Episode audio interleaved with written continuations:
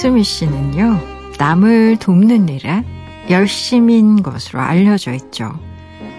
2003년 태풍으로 큰 피해를 입었을 당시 거제도에 김치를 기부한 일화는 유명합니다. 판매용으로 준비했던 물량 전부를 나눴다고 하죠. 그녀는 집으로 돌아와 눈물을 쏟았답니다. 내가 너무 잘해서요. 내가 너무 기특해서 소리내 울었다고요.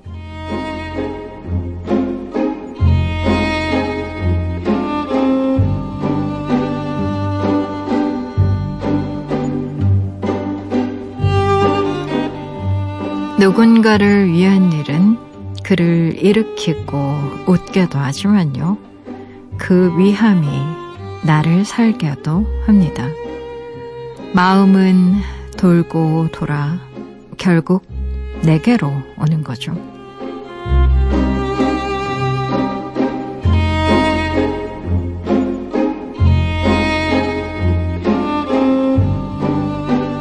(7월 17일) 당신만을 위하는 시간 여기는 라디오 디톡스 배경옥입니다.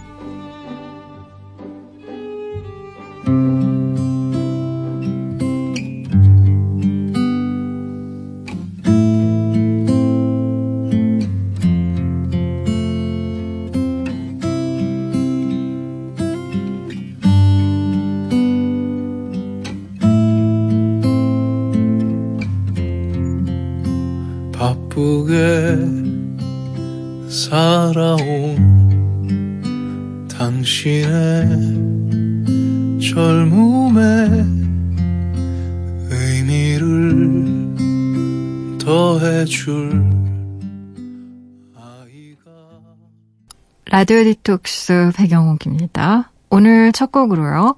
김진호의 가족사진 같이 들으셨어요. 지난밤 그리고 어제 하루 다들 잘 보내셨어요? 저는 라디오 디톡스의 DJ 소설가 백영옥입니다. 음, 이 오프닝 읽으면서 책 한 권이 떠올랐는데 행동경제 관련된 저서 무엇이 행동하게 하는가라는 책이었 던 것으로 기억하는데요. 음, 그 책에는 인간의 어떤 행동의 숨은 동기를 이렇게 파헤치는 이야기거든요. 근데 기부에 대해서는 이렇게 말합니다. 기부는 남을 돕기보다 자기 만족적인 측면이 더 강하다. 참 언뜻 이해 안 가지만 더 잘 들여다보면 어 이해가 가기도 해요. 김수미 씨 같은 경우에 내가 너무 잘해서 내가 너무 기특해서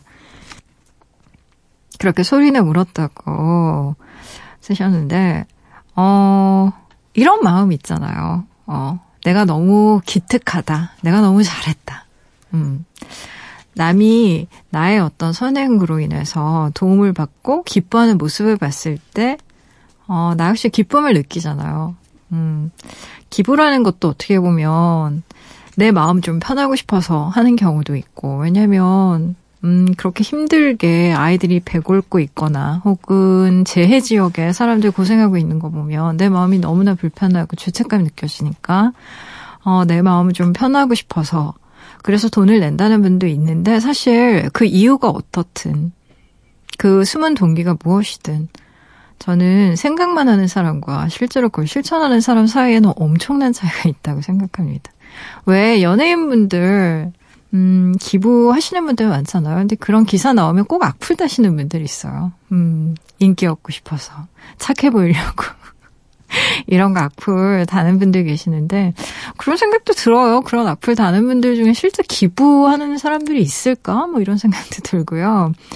어, 뭐 어떤 사람의 숨은 동기가 불량하다라는 식으로 공격하는 건 사실 쉽죠. 근데 실제 그런 행동을 하는 사람과 안 하는 사람, 왜 차이라는 게, 음, 없지 않을 수가 없는 거죠. 그렇죠 그래서, 어, 일전에, 어, 제가 봤던 기사 중에는 뉴욕에 대규모 정전 사태가 한번 났었는데, 도시 전체가 암흑으로 빠졌을 때, 그, 한 마켓에서 어차피 못 파는 음식들이니까, 그러니까 냉장고가 가동이 안 되는 거예요, 정전 때문에. 그래서 가게에 있던 음료수를 그냥 공짜로 다 나눠줬대요. 지나가는 사람들한테 다 나눠주면서 사람들이 어둠 속에서 이렇게 촛불 하나 들고 다 이렇게 아이스크림도 먹고 공차로 막 그 음료수도 마시면서 그렇게 거리를 걷는 장면을 보면서 그것은 분명 재난이긴 했지만 어, 천국같이 느껴졌다, 나는 그 길을 걸으면서. 왜 이런 회고담 같은 걸 제가 읽은 적이 있는데,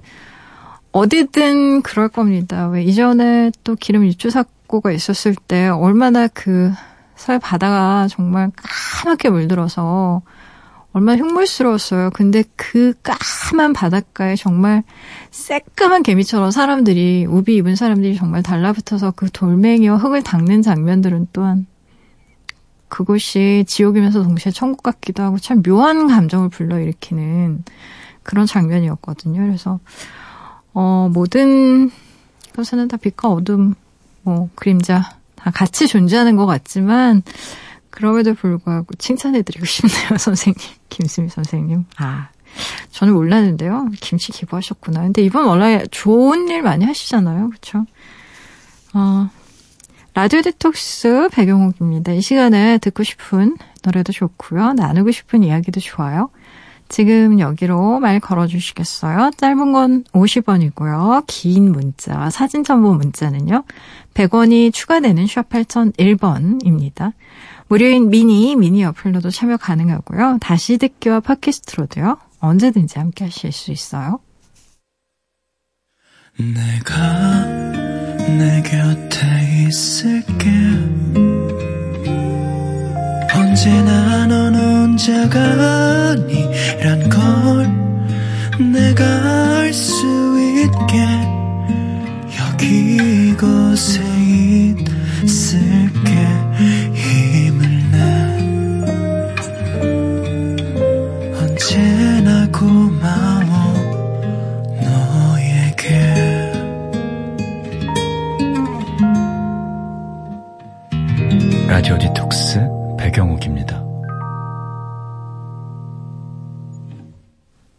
라디오 디톡스 배경옥입니다. 함께하고 계시고요.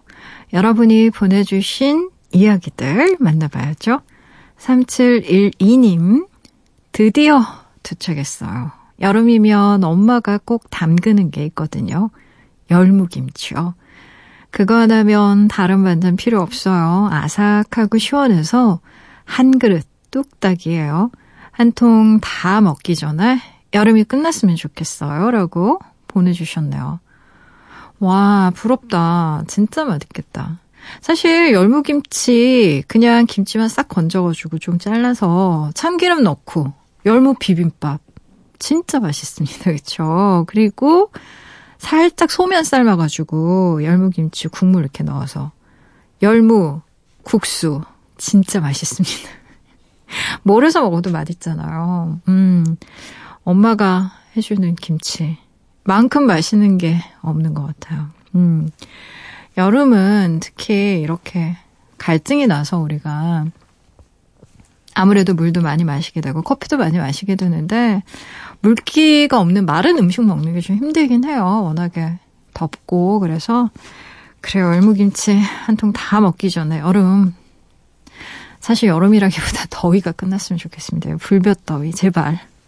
이경진님, 백장님 그거 아세요? 여름이면 사람들이 자꾸 먹는 꿈 꾼다고 하잖아요. 그게 다 평소 잘 안 먹어서 그런 거래요. 입맛은 뚝 떨어졌는데 배는 눈치 없게 고프니까요. 꿈에서 네끼 다섯 끼 먹는 거죠. 고기 굽는 꿈을 꿨다는 건 먹고 싶다는 의미겠죠. 중복 기념으로 내일 사 먹을까 봐요, 라고. 아유, 먹는 꿈 꾸시나 보다. 어떻게 하지? 고기 굽는 꿈. 얼마나 단백질이 필요했으면 꼭 가서 삼계탕이라도, 아니면 삼겹살이라도 좀 구워서 드세요. 사실 무의식 속에, 아, 단백질이 당긴다, 뭐 이런. 근데 사실 입맛이 없기는 해요. 그래서 계속 찬 것만 먹게 되고, 음, 찬 음료수라던가, 뭐, 팥빙수라던가 좀 차가운 것만 먹게 되고 해서, 어, 커피라는 것도, 음, 칼로리가 일정 정도는 있잖아요. 그래서, 이게 어느 정도는 일상생활이 가능한데, 사실 좀 양질의 단백질, 음, 탄수화물 이런 거 좀 먹어줘야, 또 우리가, 어, 생활하면서 부족함 없이, 에너지 부족함 없이 그렇게 활동할 수 있으니까요. 꼭 중복 기념 단백질 섭취 하시길 바랍니다. 노래 들어볼게요. 1288님의 신청곡이네요. American Authors Best Days of My Life. Thank you.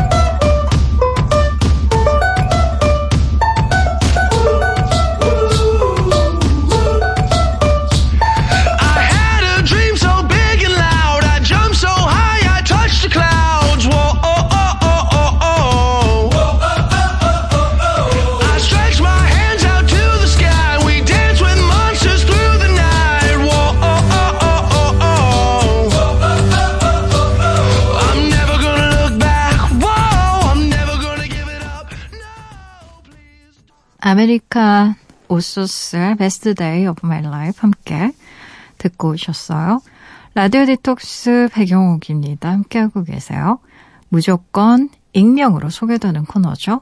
긴 사연의 긴 대화로 우리끼리 깊은 이야기를 나눠보는 시간 딥톡스 오늘의 이야기입니다. Y님이 보내주신 사연이에요.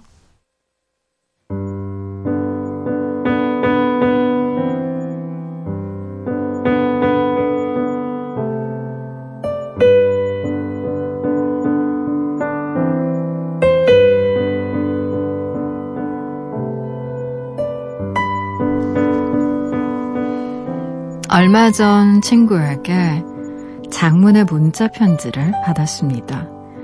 저 문자를 받고 머리가 멍했어요.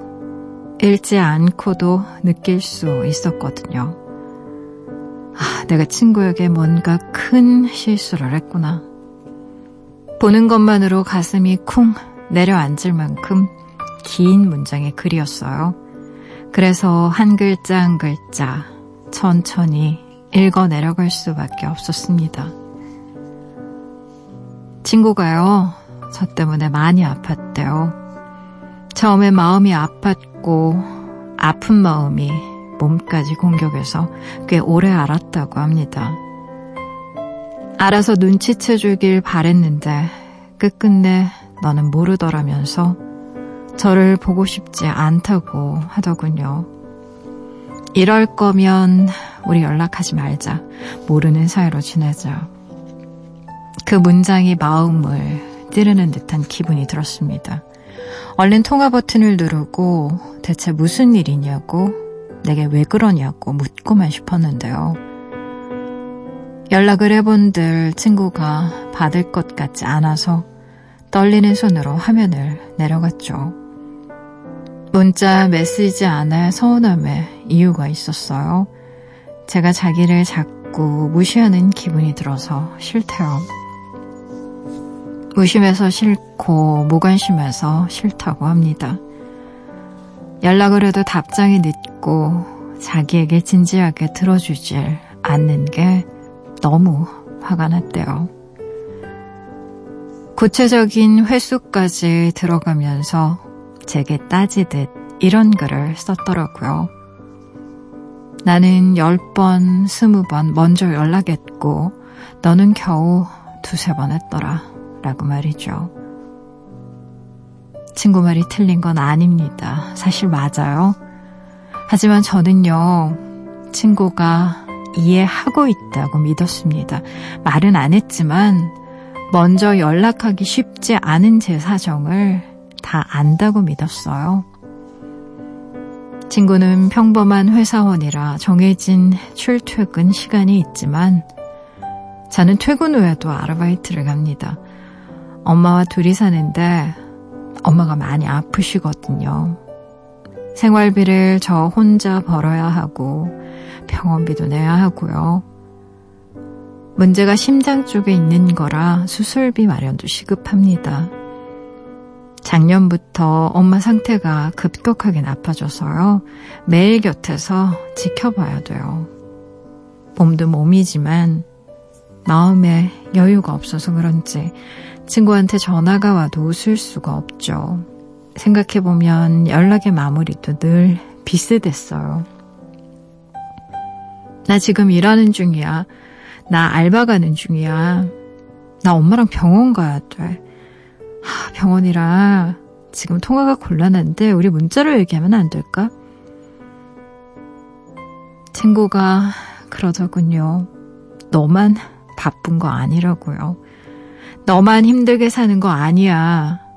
너만 바쁘게 사는 거 아니야. 자기도 없는 시간 쪼개가면서 저한테 연락하는 건데 그 시간을 존중받지 못한 기분이 들었다고 합니다. 문자를 다 읽고 밀려오는 서러움에 눈물이 터졌어요. 나도 평범하게 별일 없이 그렇게 지내고 싶은데요. 자는 상황이 전혀 그럴 수가 없으니까요. 대학교 때 만나서 무려 20년을 알아온 사이인데 제가 너무 큰 이해를 바란 걸까요? 친구에게 대체 뭐라고 답장을 해야 좋을지. 이렇게 한 걸음 저는 또 세상과 멀어지네요.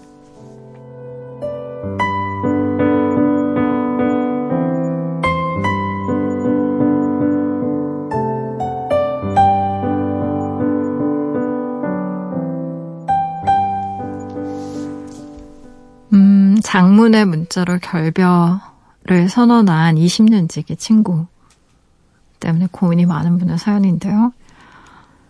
음, 사연 읽으면서 친구의 편지를 받고 얼마나 충격받으셨을까. 많이 놀라셨을 것 같아요. 그래서 안타까웠습니다.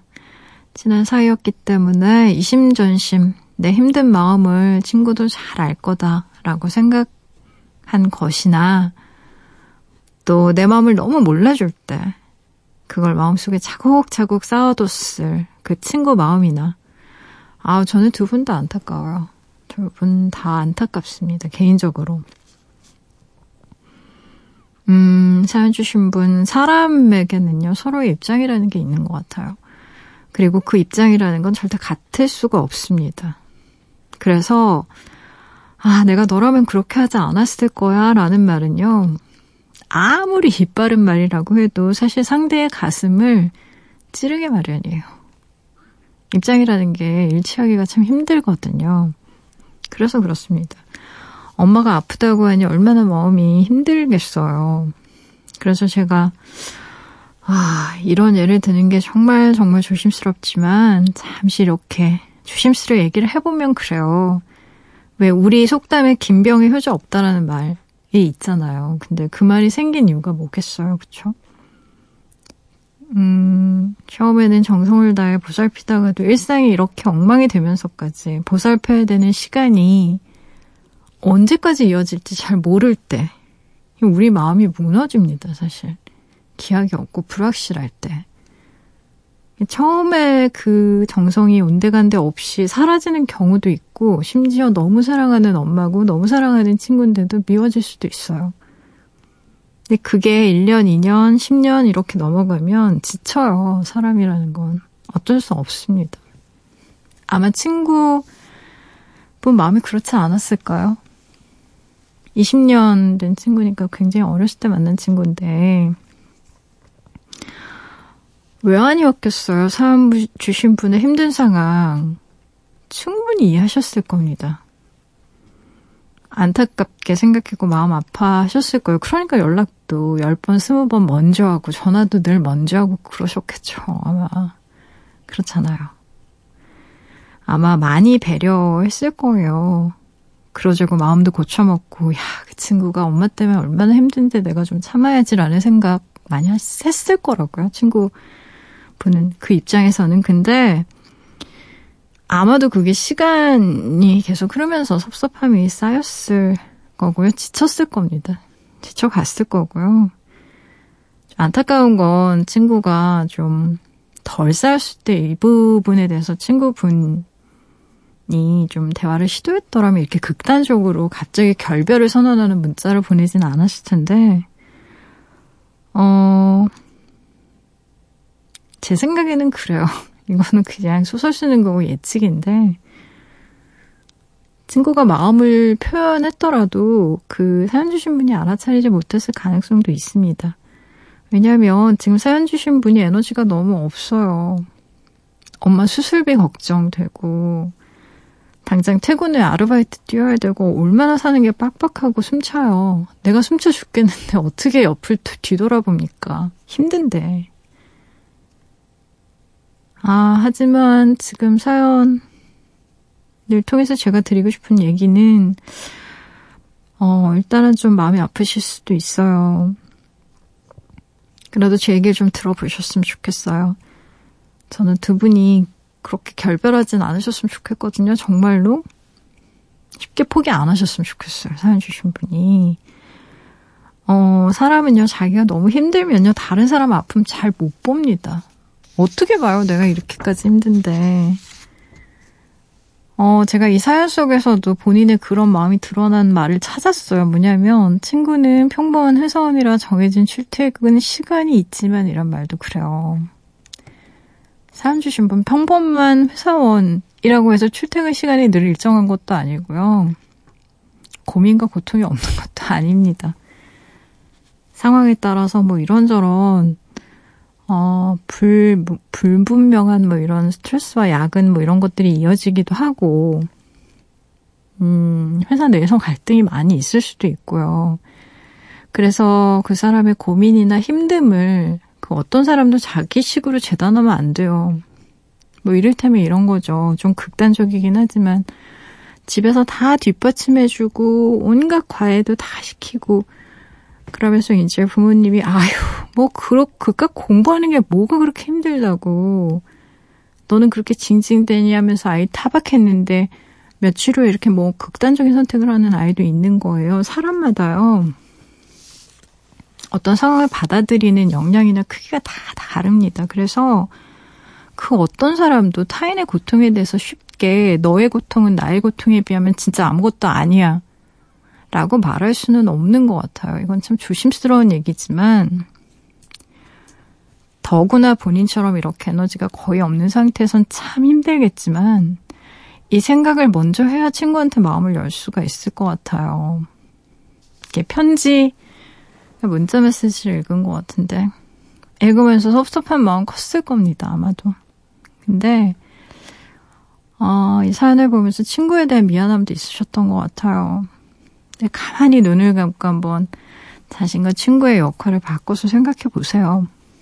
연락했을 때,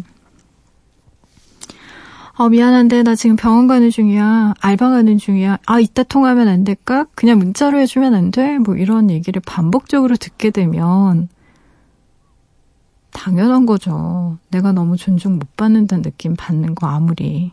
한두 번 정도 이해할 수 있는 거지. 계속 반복되면, 와, 이, 친, 이 친구는 나를 별로 안 좋아하나? 뭐 이런 생각 들 수 있어요. 사람이니까. 물론 먼저 연락하는 게 뭐 그렇게 대수야? 라고 생각하는 분들도 있을 겁니다. 근데 이런 걸로 우정의 강도를 확인하는 분도 분명히 있어요. 왜 생일이나 기념일에 선물 챙겨주고 이런 걸로. 아니, 뭐, 그게 뭐 그렇게 중요해? 라고 생각하는 사람도 있지만, 그런 자잘한 보살 깊임과 챙김으로 사랑이나 우정의 크기를 가늠하는 분들도 있어요. 너는 왜 그런 걸로 화를 내? 너는 왜 그것도 이해 못해? 너한테 그게 뭐가 그렇게 중요해? 라는 말은요, 옳은 말도 아니고 맞는 말도 아닙니다. 각자의 입장에서 중요하게 생각하는 가치는 모두 다른 거예요. 그래서, 하, 그래서 관계가 쉬운 게 아닙니다. 모두 다 자기 입장에서 생각하거든요, 먼저. 남의 입장에서 그 사람이 무슨 생각을 하고 어떤 그림을 그리고 있는지에 대해서 사람들은 잘 생각 안 해요. 생각한다고 착각하겠지. 자기 입장에서. 근데 그걸 잘 못합니다. 대부분의 사람들은. 저는요, 이 친구분 문자 메시지 부정적으로만 보지 않아요. 지금의 사연에서 제가 본 건 친구의 서운함이 결코 돌이킬 수 없는 어떤 것이라는 건 아니에요. 그런 느낌을 저는 받진 않았습니다. 이럴 거면 연락하지 말자라는 말은요. 네가 나를 좀만 이해해주면 연락하고 싶다. 라는 말과 크게 다르지 않아요. 서운하니까 보낸 거예요. 응? 서운하니까. 사연 주신 분의 힘듦은 저 아니라 이 사연을 듣는 모든 분들이 100번 이해하고도 남아요. 근데 지금의 상황에서 사연 주신 분은 맞고 친구분이 틀렸다. 그리고 나의 오름을, 나의 힘듦을 계속 주장하는 건 관계 개선에 도움이 전혀 안 될 거예요.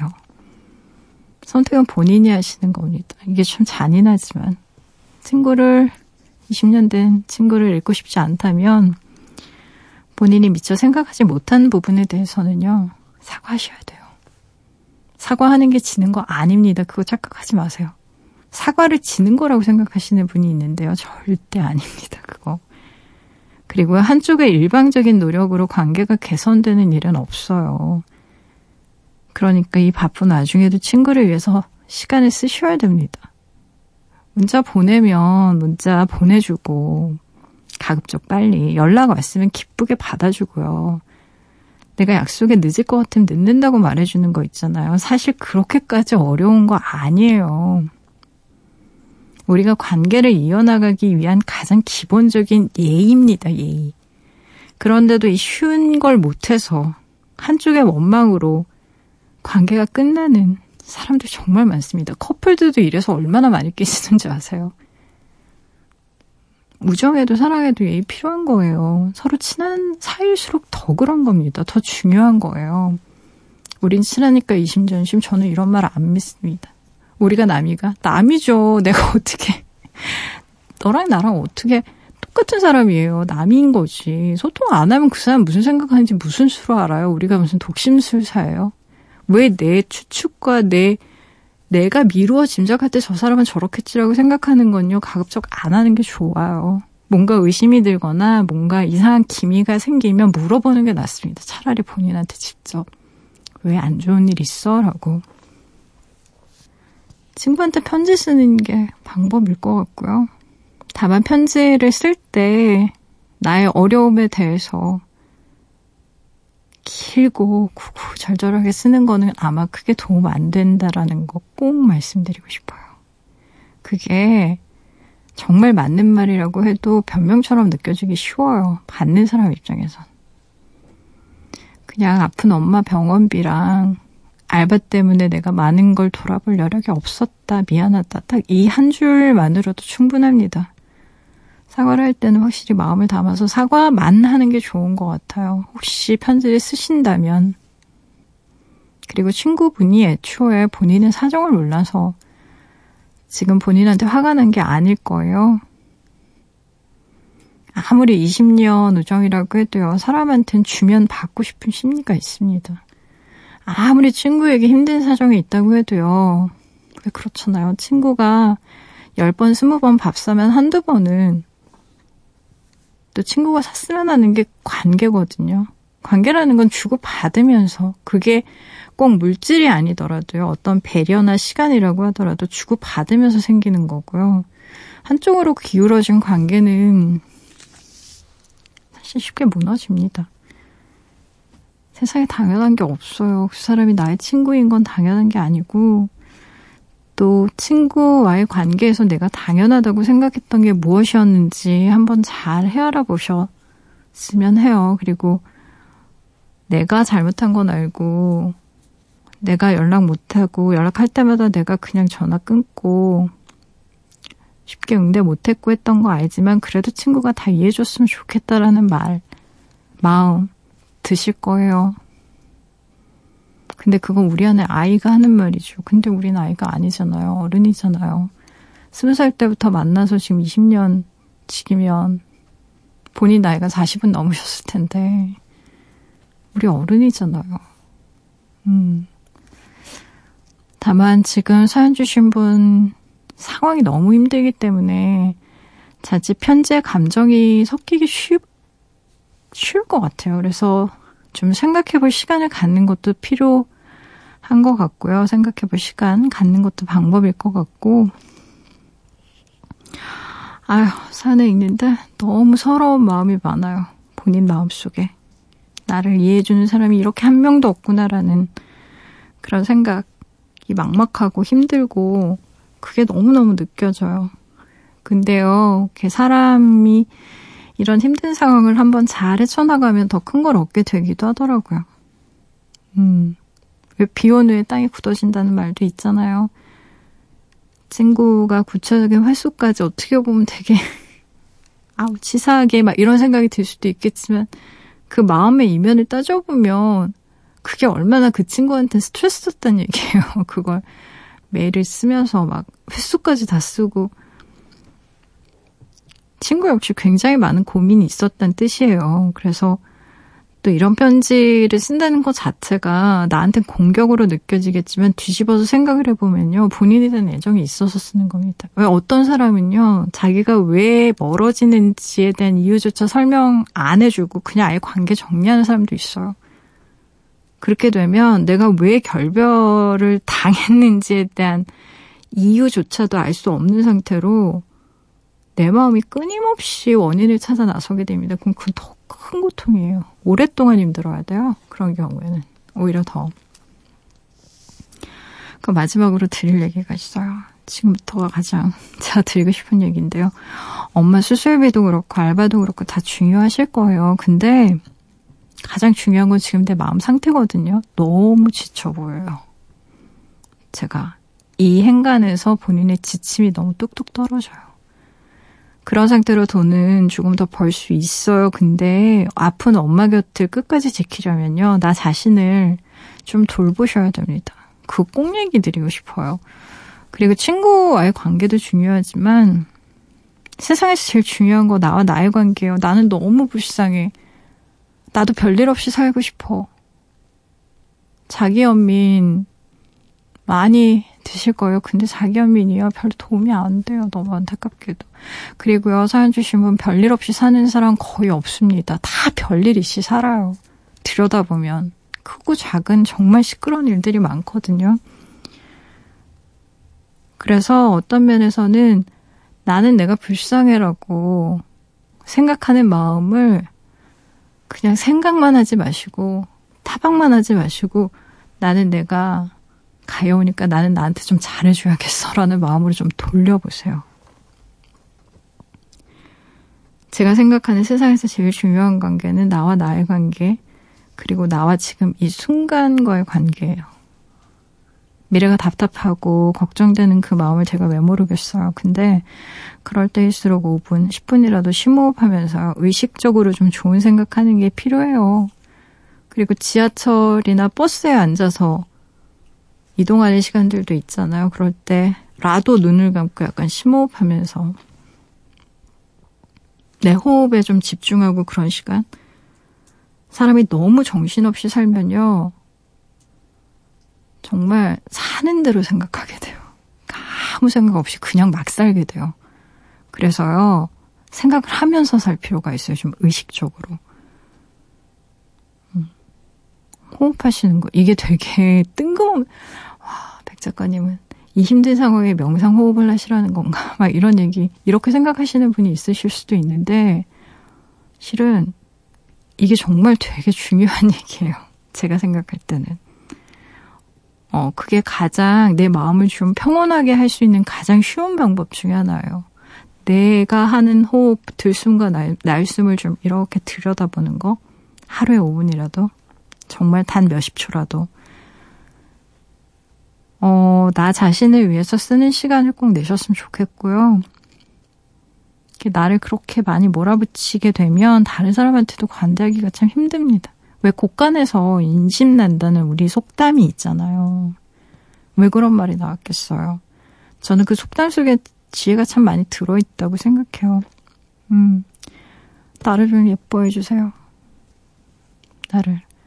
나를, 나를 돌본다는 행위는 내가 너무 불쌍해라는 생각을 하는 게 아니라 실질적으로 나한테 도움이 되는 어떤 일을 내가 나한테 하는 거예요. 시간을 준다던가, 음? 나에게 좀 좋은 걸, 좋은 걸 대접한다거나, 누구한테 대접하는 느낌으로 좀 그런 걸 해보셨으면 좋겠고요. 하, 요즘에는 정말 제가 따뜻한 차 한 잔 드세요라는 말도 잘 못하겠는데 너무 더워가지고, 음, 하다못해 보리차라도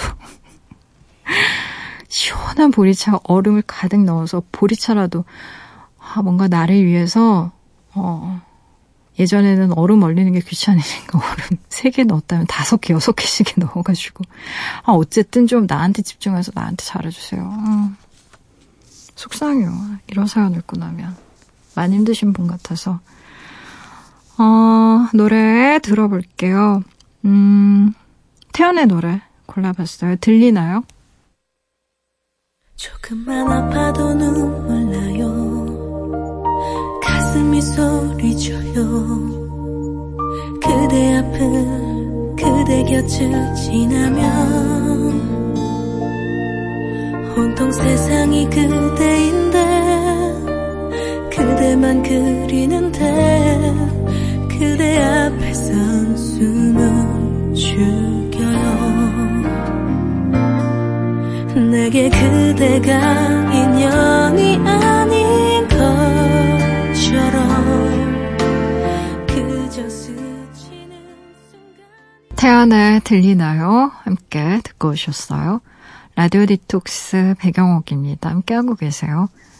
포털 사이트에 라디오 디톡스 백영옥입니다. 치시고요. 홈페이지에 들어오시면 딥톡스 게시판이 있습니다. 언제든 이야기 올려주실 수 있게 게시판은 늘 열려 있으니까요. 편한 시간에 편한 마음으로 글 남겨주세요.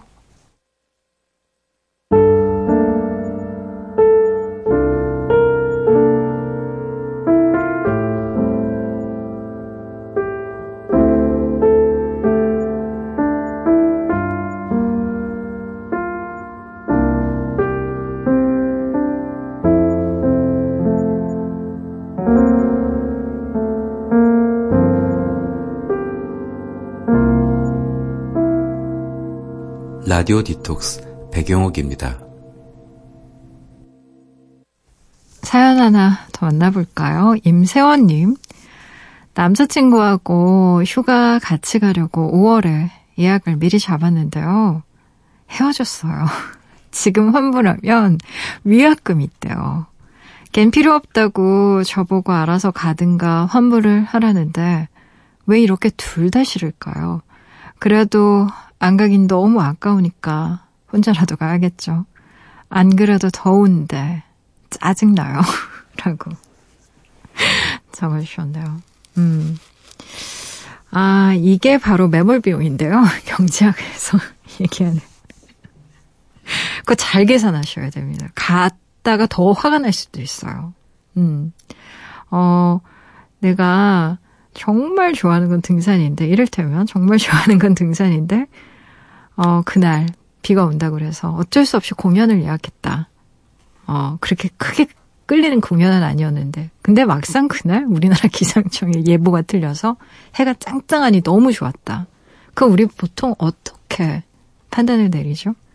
공연표 예약한 게 너무 아까워서 공연을 갑니다. 근데요, 경제학적으로는요, 그렇게 하시면 안 됩니다. 그냥 등산 가야 돼요. 그러면요, 사람은 어떻게 생각하냐면, 거봐, 역시 등산이 최고야. 그리고 공연은 분명히 재미없었을 거야, 라고 자기 합리화를 막 해요.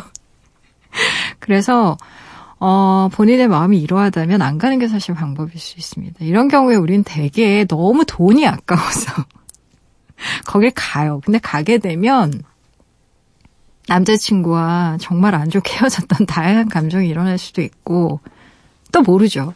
오히려 그런 공간에 남자친구랑 같이 가기로 했던 공간에 갔는데 가보니까 막상 이 친구의 좋았던 점이 세상 막 새록새록 떠오르면서 전화라도 해볼까 이러다가 뭔가 연결이 될 수도 있지만 근데 저라면 안 갈 것 같습니다. 이건 저의 개인적인 판단이고요.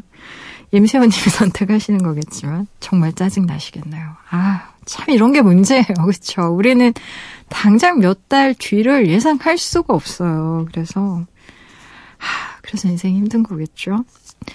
아, 노래 들어볼게요. 2012님의 신청곡이네요. 선우정아의 노래예요. 비 온다. 비 온다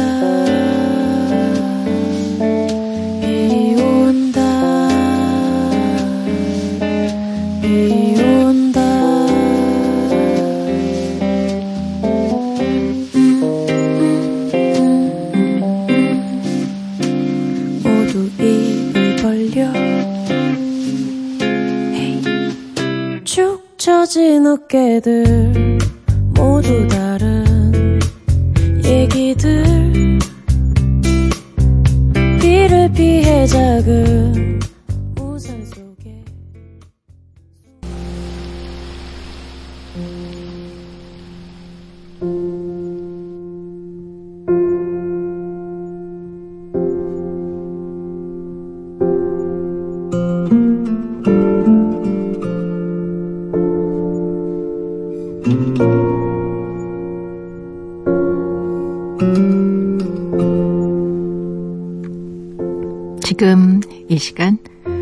오늘을 살고 있는 그대를 위해 밑줄을 그어왔어요.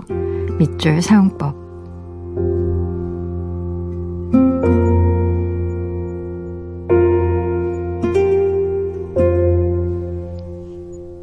행운도 나름 피하기 힘들다는 사실을 아는 사람은 별로 없다.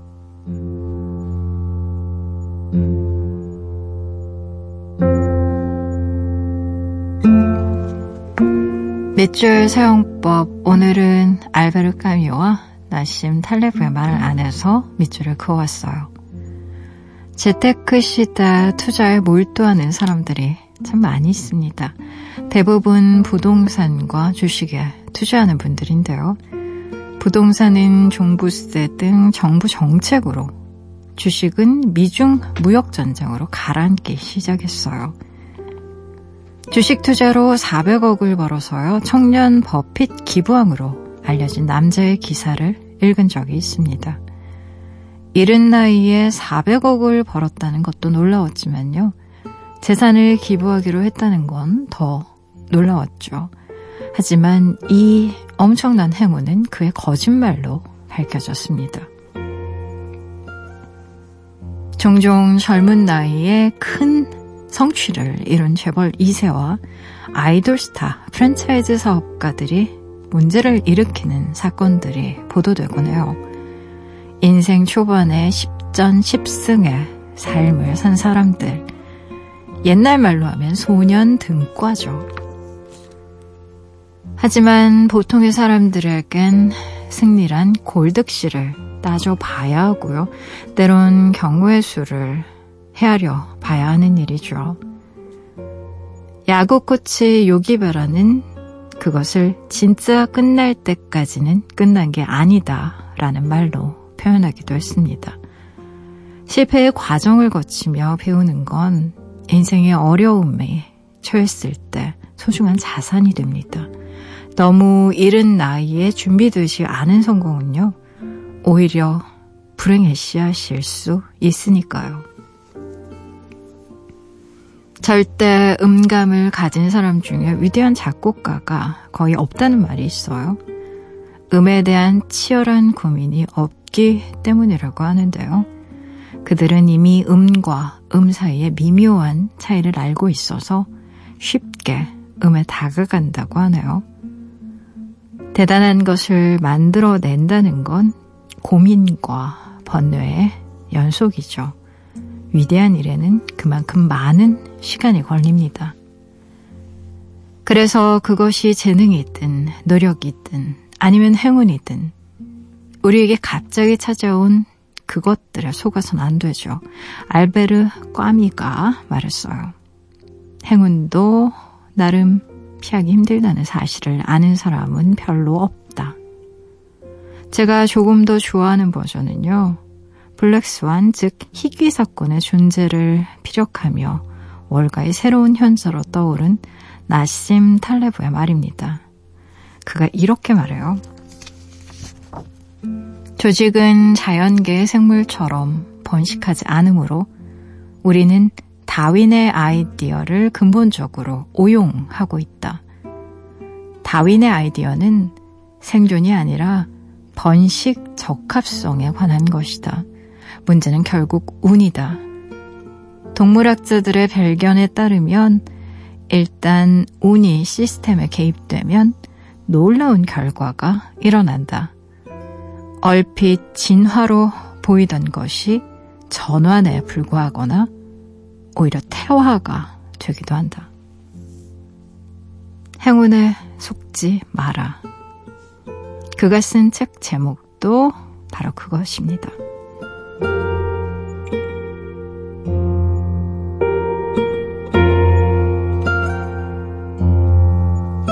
오늘 끝곡으로요. 제이슨 브라즈의 Have It All 같이 들으시고요.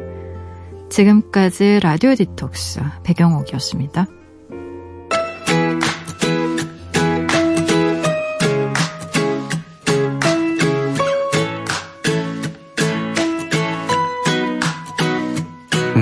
Have auspiciousness and causes of success. May you have the confidence to always do your best. May you take no effort in your being generous. Sharing what you can, nothing more, nothing less. May you know the meaning of the word happiness. May you always lead from the beating in your chest. May you be treated like an esteemed guest. May you get to rest. May you catch your breath. Or may the best of your todays be the worst of your tomorrows.